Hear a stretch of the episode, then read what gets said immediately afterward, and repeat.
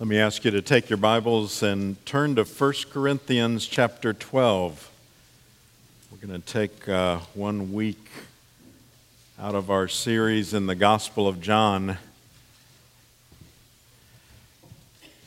as we look at what God has to say about uh, gifts and how important they are to the church. 1 Corinthians 12.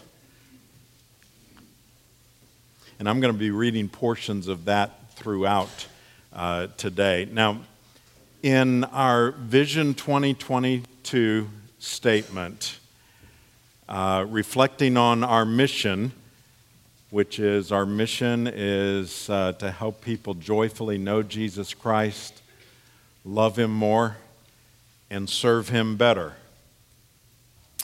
We expand on, on the idea of serving Him better and here's, here's what we say. I'm going to uh, quote it to you, and you see part of it in the brochure as, as well. At uh, SAPC, at St. Andrew's Presbyterian Church, we believe that stewardship of self, time, and possessions is vital in every growing disciple's life. We seek to enfold people and encourage, educate, and challenge every member to be an active part of the church by using their time and talents for the glory of God. We have a vision for every member ministry, and we seek to guide each one into a gift based, passion driven role in the church in at least one of our major ministry areas and those areas are worship, teaching, and outreach. And then we say, and such a role will be carried out joyfully and with excellence. We found out that uh, uh, if, if we, we try to just plug people in just to do that, that it's hard for them to carry out those ministries joyfully for any long period of time and with excellence. And so that's why the idea of giftedness is important. Now, I, I want to deal with some of uh, uh, those questions that, for some of you, may be holding you back in terms of uh, feeling the freedom to serve here at St. Andrews. Let me give you some of the reasons that I hear. And notice I didn't say excuses. I believe that these are seen as real reasons by people when uh, they're, they're not serving. One would be time or busyness. I'm just too busy with other things to have the time to work here in the church also. I'd like to, but I just can't. My plate is just too full at this point. Some say, you know, I don't know where I'm needed. There's so many other people here. I'm not sure you really do need me to serve here at St. Andrews. Some have said, I don't know what I could do. And, and some people, when they're saying that, are saying, you know what, I don't know what my gift is. I'm not really sure. Everybody around here seems so gifted and, and talented and, and so on. And I feel like I'm not gifted in anything. I don't have anything to offer here. And then there are some that will say, you know what, I've put in my time. It's time for some of the young folks to, to step up and, and do these things. And then for some, you may feel a lack of gratitude or encouragement. I've done things in the past, and, and no one seems to be grateful or, or even bother to thank me for them. Now, you may have your own reasons. Maybe it, it, was roughly under one of these categories, maybe not.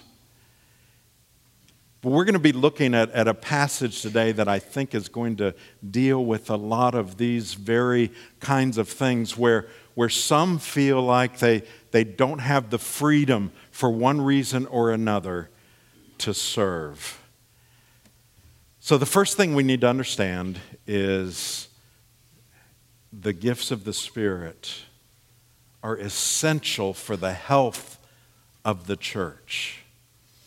When I say gifts of the Spirit, that those are the gifts that God has given to us as individuals within the church, within the body of Christ.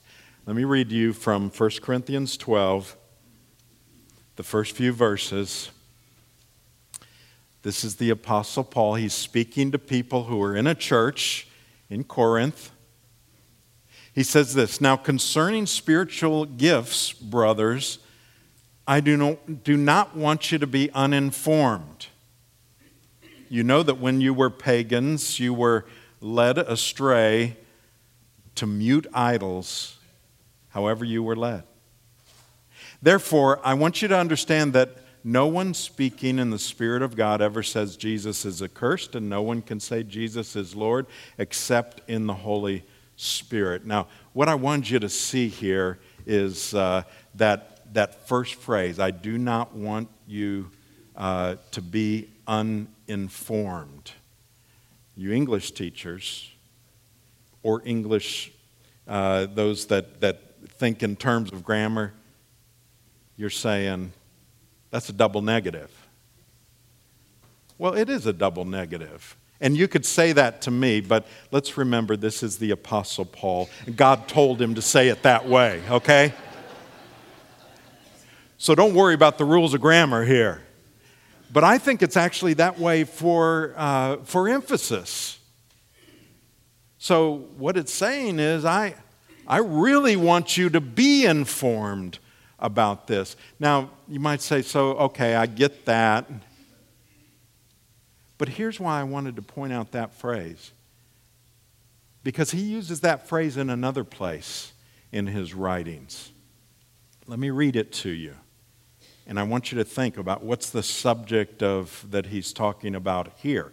In the one I just read, it's about gifts of the Spirit. In 1 Thessalonians 4, he says, But we do not want you to be uninformed, brothers, about those who are asleep, that you may not grieve as others do who have no hope. Here he's talking about the second coming of Christ. He's talking about believers who have died and gone on to be with the Lord, and, and that subject that should be uh, uh, such a priority in the life of every believer in terms of comfort for this life and for the next. And he uses that same phrase I don't want you to be uninformed. He's saying, This is really important. So now back up again to 1 Corinthians when he says that. I hope you can see how the gifts of the Spirit are essential. He's talking to people in Corinth who, not long before this, again, his words, were pagans and worshiped idols.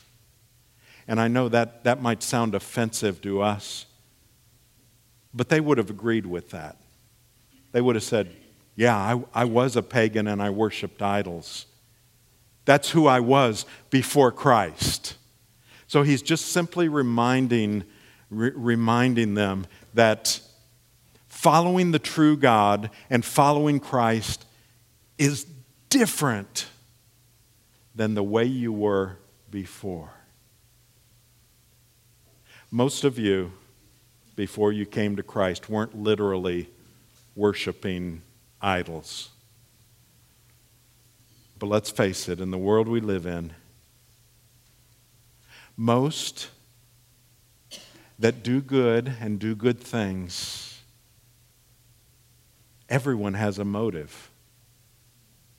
And for many, if not most, the motive turns around on themselves and you might say, No, I, I know people that are totally un, unselfish. I get it. I do too.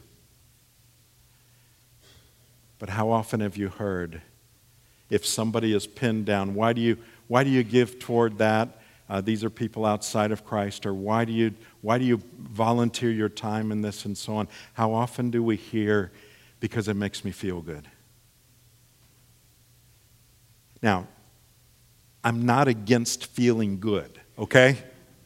That's not a negative thing. In fact, I think we should feel good when we serve. But that mustn't be our motive. From a Christian perspective, that's what's different. It doesn't turn around and become about me and how I feel if we are really going to be serving in the name of Christ. That won't be our motive. So this passage goes on and shows us that God gives all kinds of gifts to the church. Verse 4. Now, there are varieties of gifts, but the same Spirit. And there are varieties of service, but the same Lord. There are varieties of activities, but it's the same God who empowers them all in everything. Now, he is about to illustrate all of this from the human body, something that, that everyone that has a body, well, that's everyone, can understand, right? And he's going to, he's going to say, This is our illustration, you, and you, you will get this. But I want us to, to think about this in terms of the varieties of gifts and how Im- important that is to the church. I was in a, a car dealership, and, uh, you know, that's, I don't know, when you go to the car dealership to uh, get your car repaired, I don't know if any of you look forward to that. I don't look forward to that. No offense to, to anyone that's in, in that business, but I was in this car dealership and uh, I was in there for a good while. It was a well run dealership. In that dealership, there were those that welcomed me. There was someone that asked me what the problem was.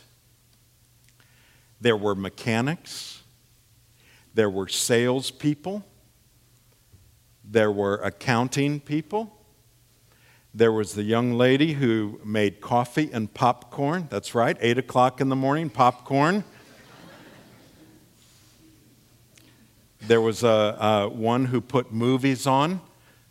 One time I saw two and a half movies, if that tells you anything. But here's the thing, and, and you know what? I left a satisfied customer.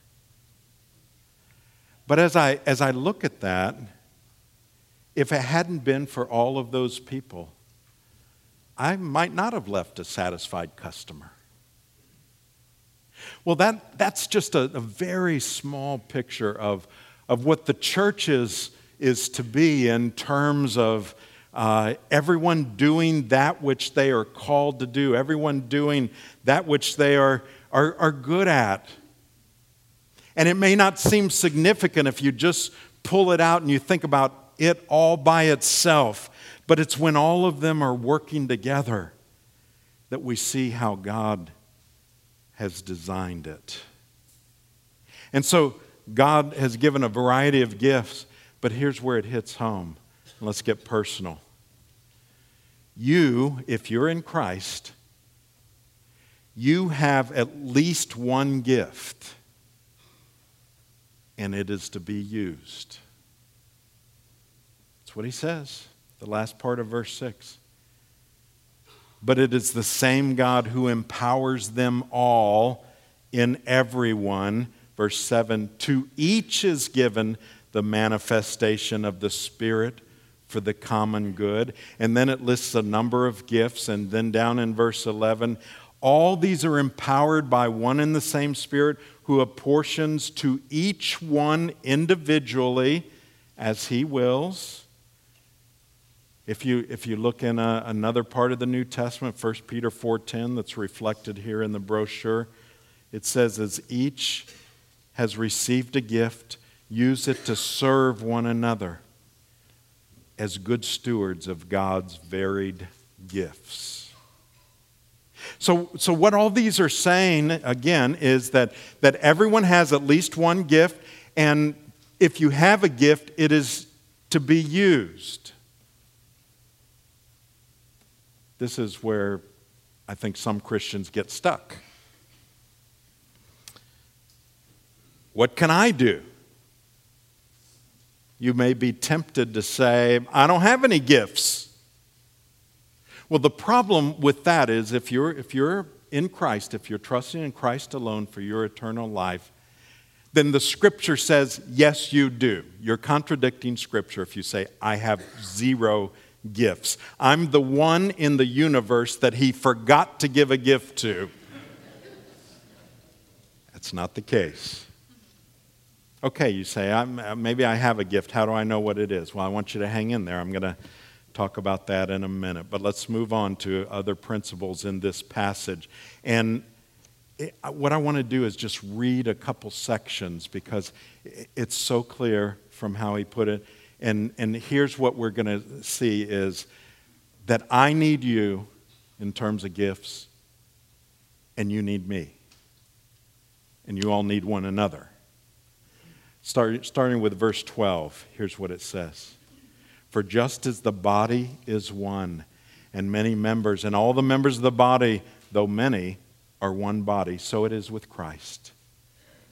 For in one spirit we were all baptized into one body, Jews or Greeks, slaves or free, and all were made to drink of one spirit. So there it talks about the unity of the body. Verse 14 For the body does not consist of one member, but of many.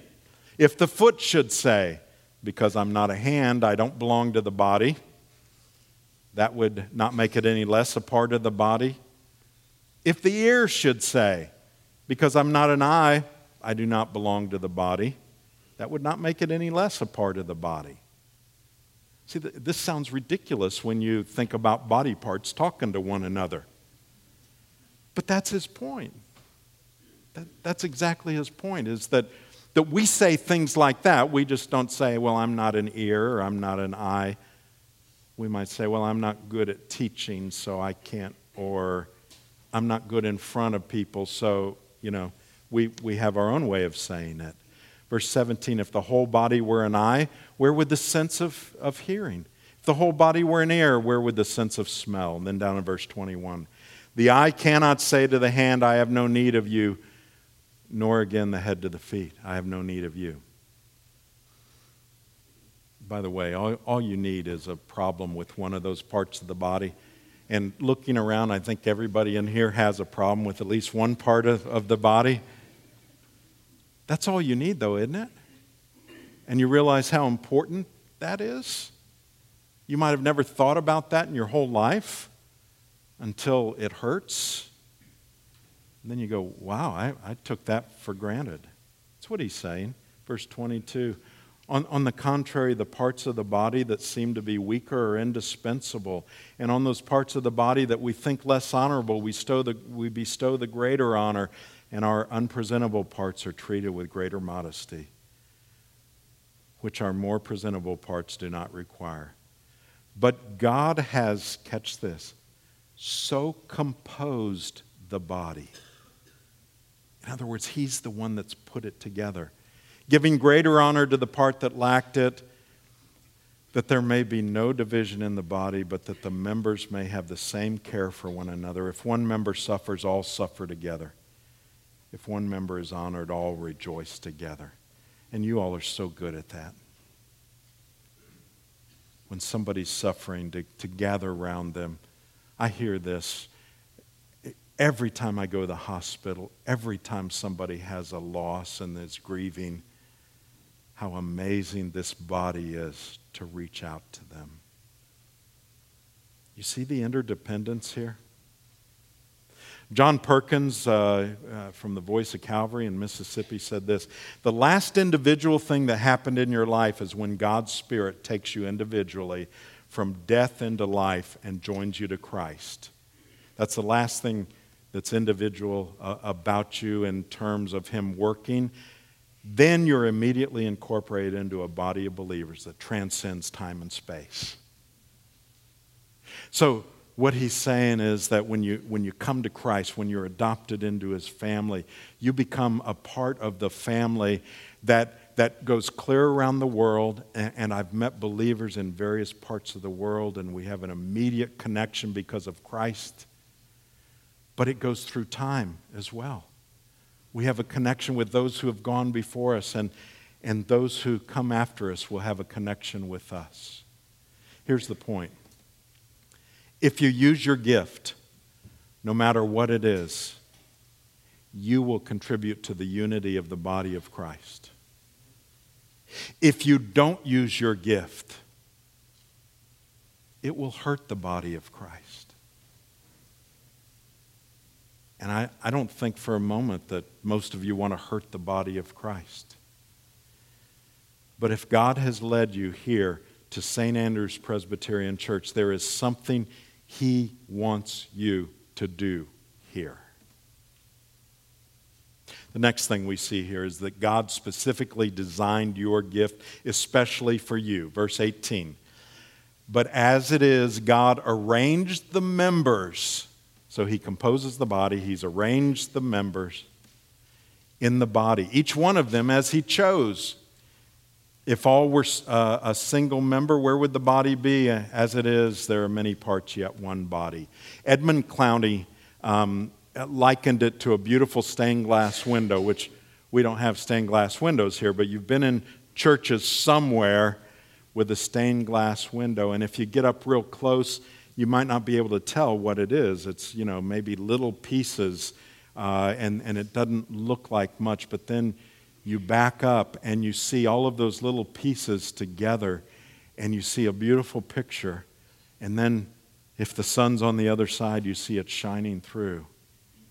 And Clowney's saying that that's what God did with the body of Christ. He took all of us little broken pieces of something and He's arranged it to where it becomes beautiful and a good thing,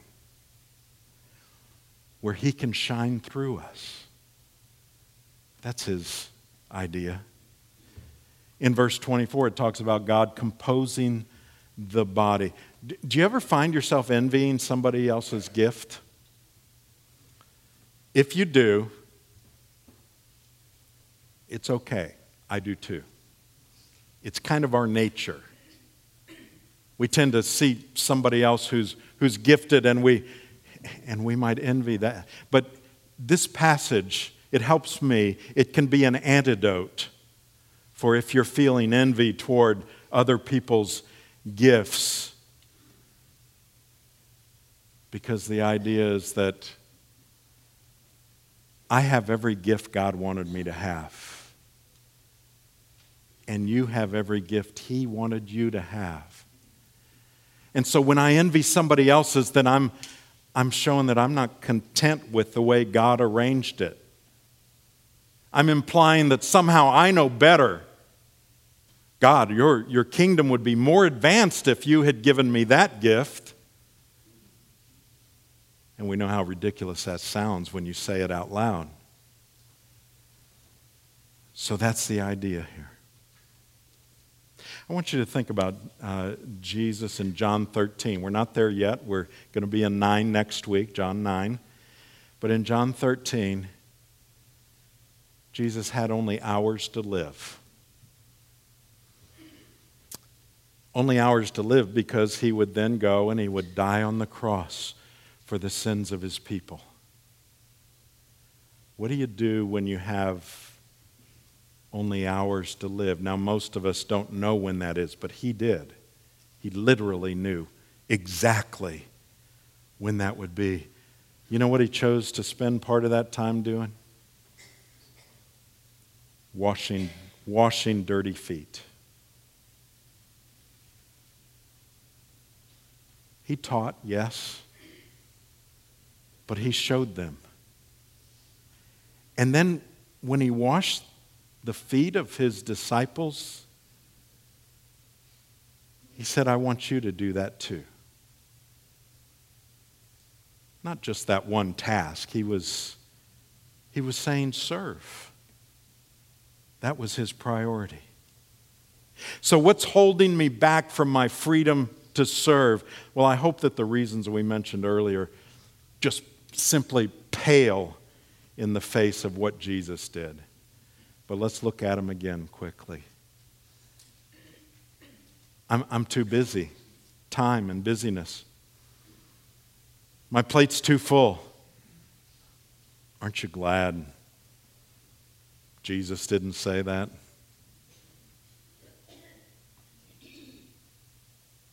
Is your plate fuller than Jesus was? But he had time to serve because he made serving his priority, and he said, You should do the same thing. Well, I don't know where I'm, I'm needed. There's so many other people here. It's easy. I'll tell you. if you don't know where you're needed, it's because you didn't ask the right person. And it's not just, I, I may not know exactly, but we've got an amazing staff and an amazing leadership in this church, elders and deacons.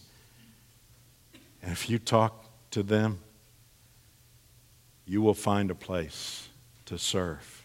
There are always places. You know, we've got places in our, our, our children's ministry. You know what the number one qualification to serve in our children's ministry is? Number one? You can't hate children, okay? That's not the only qualification. And you know what? If, if you say, well, I don't really hate them, but I don't really, anyway, I'm, I don't know that I.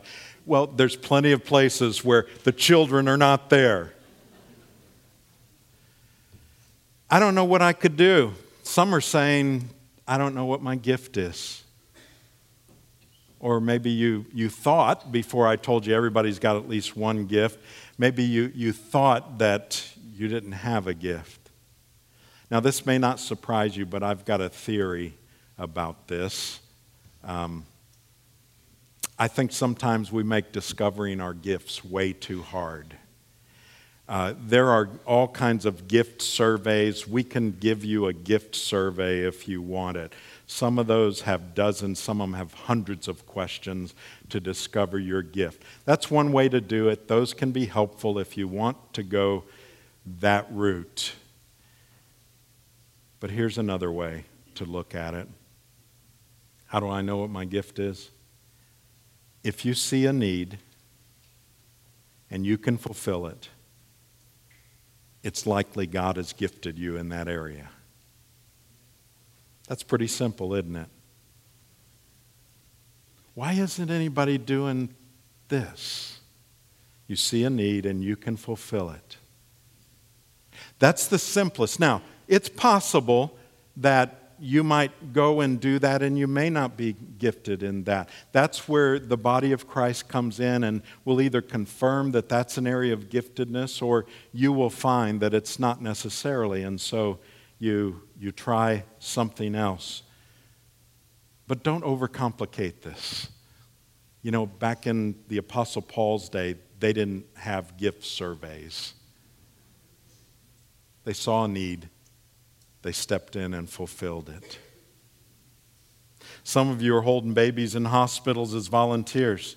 That's great. I want you to keep doing that. Be out in the community.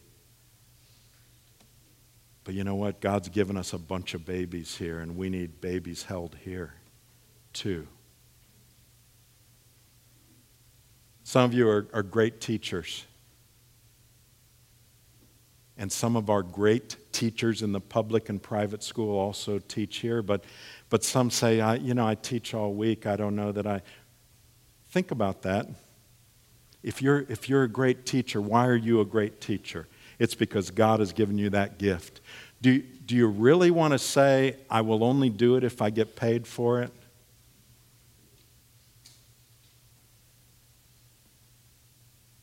There are places so, First Peter indicates you have a gift. I hope I've demystified it for you. I, don't worry whether you have the gift. if you've tried something, you've hated every minute of it, if families have left the church because of your ministry there, move to the next slot over.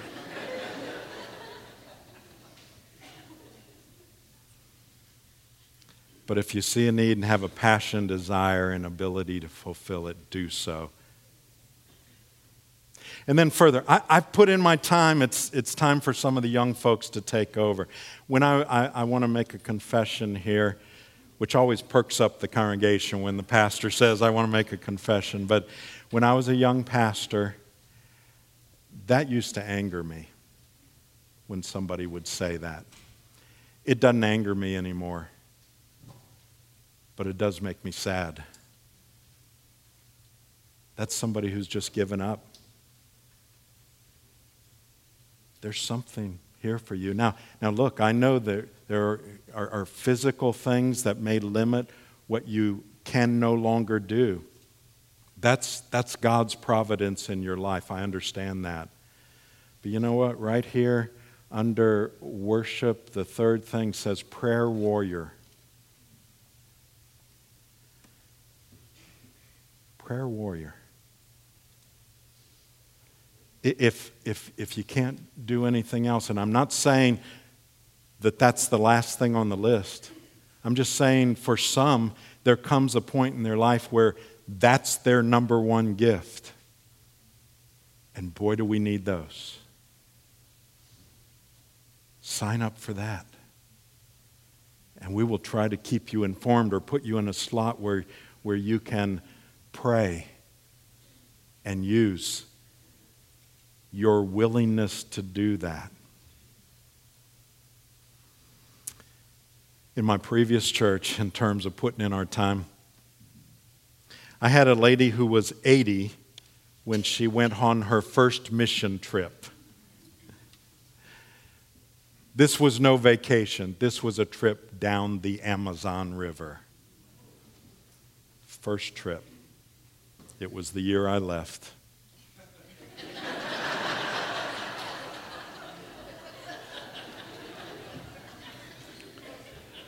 I had another lady that was struggling with Alzheimer's.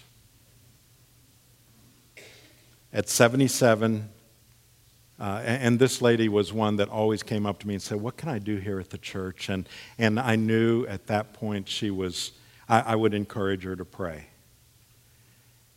she was struggling with Alzheimer's, and, and her son put her in a facility that could care for her in, in a better way.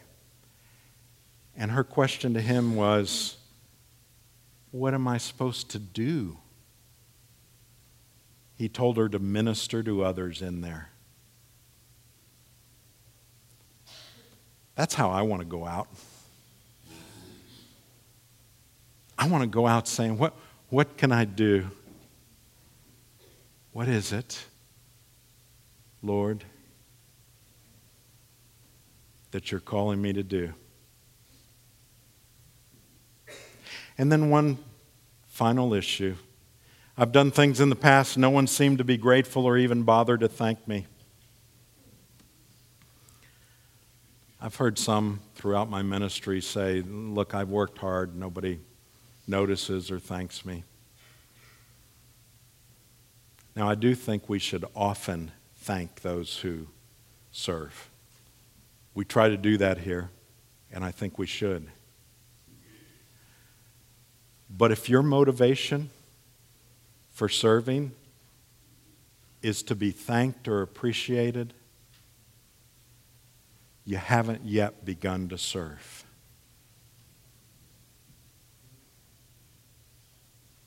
Because real serving in Christ is not about you and being thanked.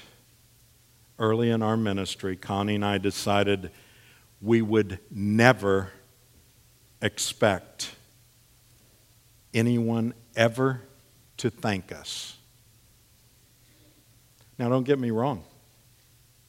All through our ministry, people have thanked us. But we determined we wouldn't expect it. We wouldn't expect anything from anyone else. We would just do what God uh, was leading us to do. And so, because we didn't expect it, when somebody did thank us, it's something special. It's not, well, yeah, you ought to be thanking me. Do you see the difference there? Gordon MacDonald said, You can tell whether you're becoming a servant by how you act when someone treats you like one.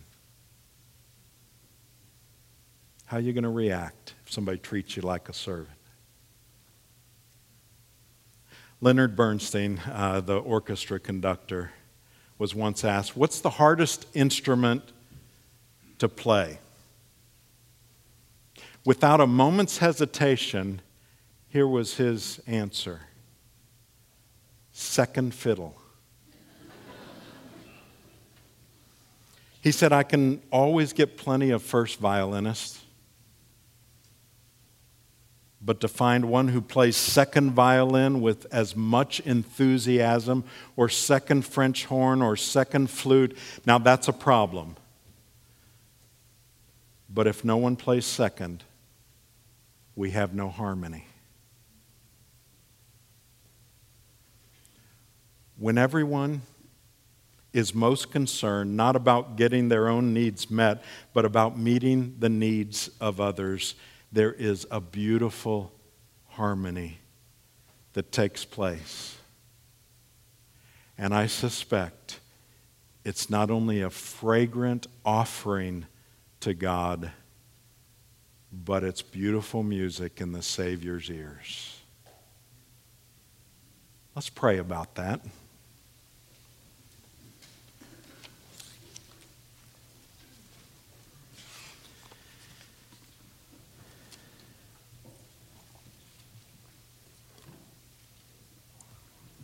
Lord, just like we shouldn't be motivated by wanting to feel good, we shouldn't be motivated by guilt either. But if, Lord, you, you want us to use our gifts like you've said,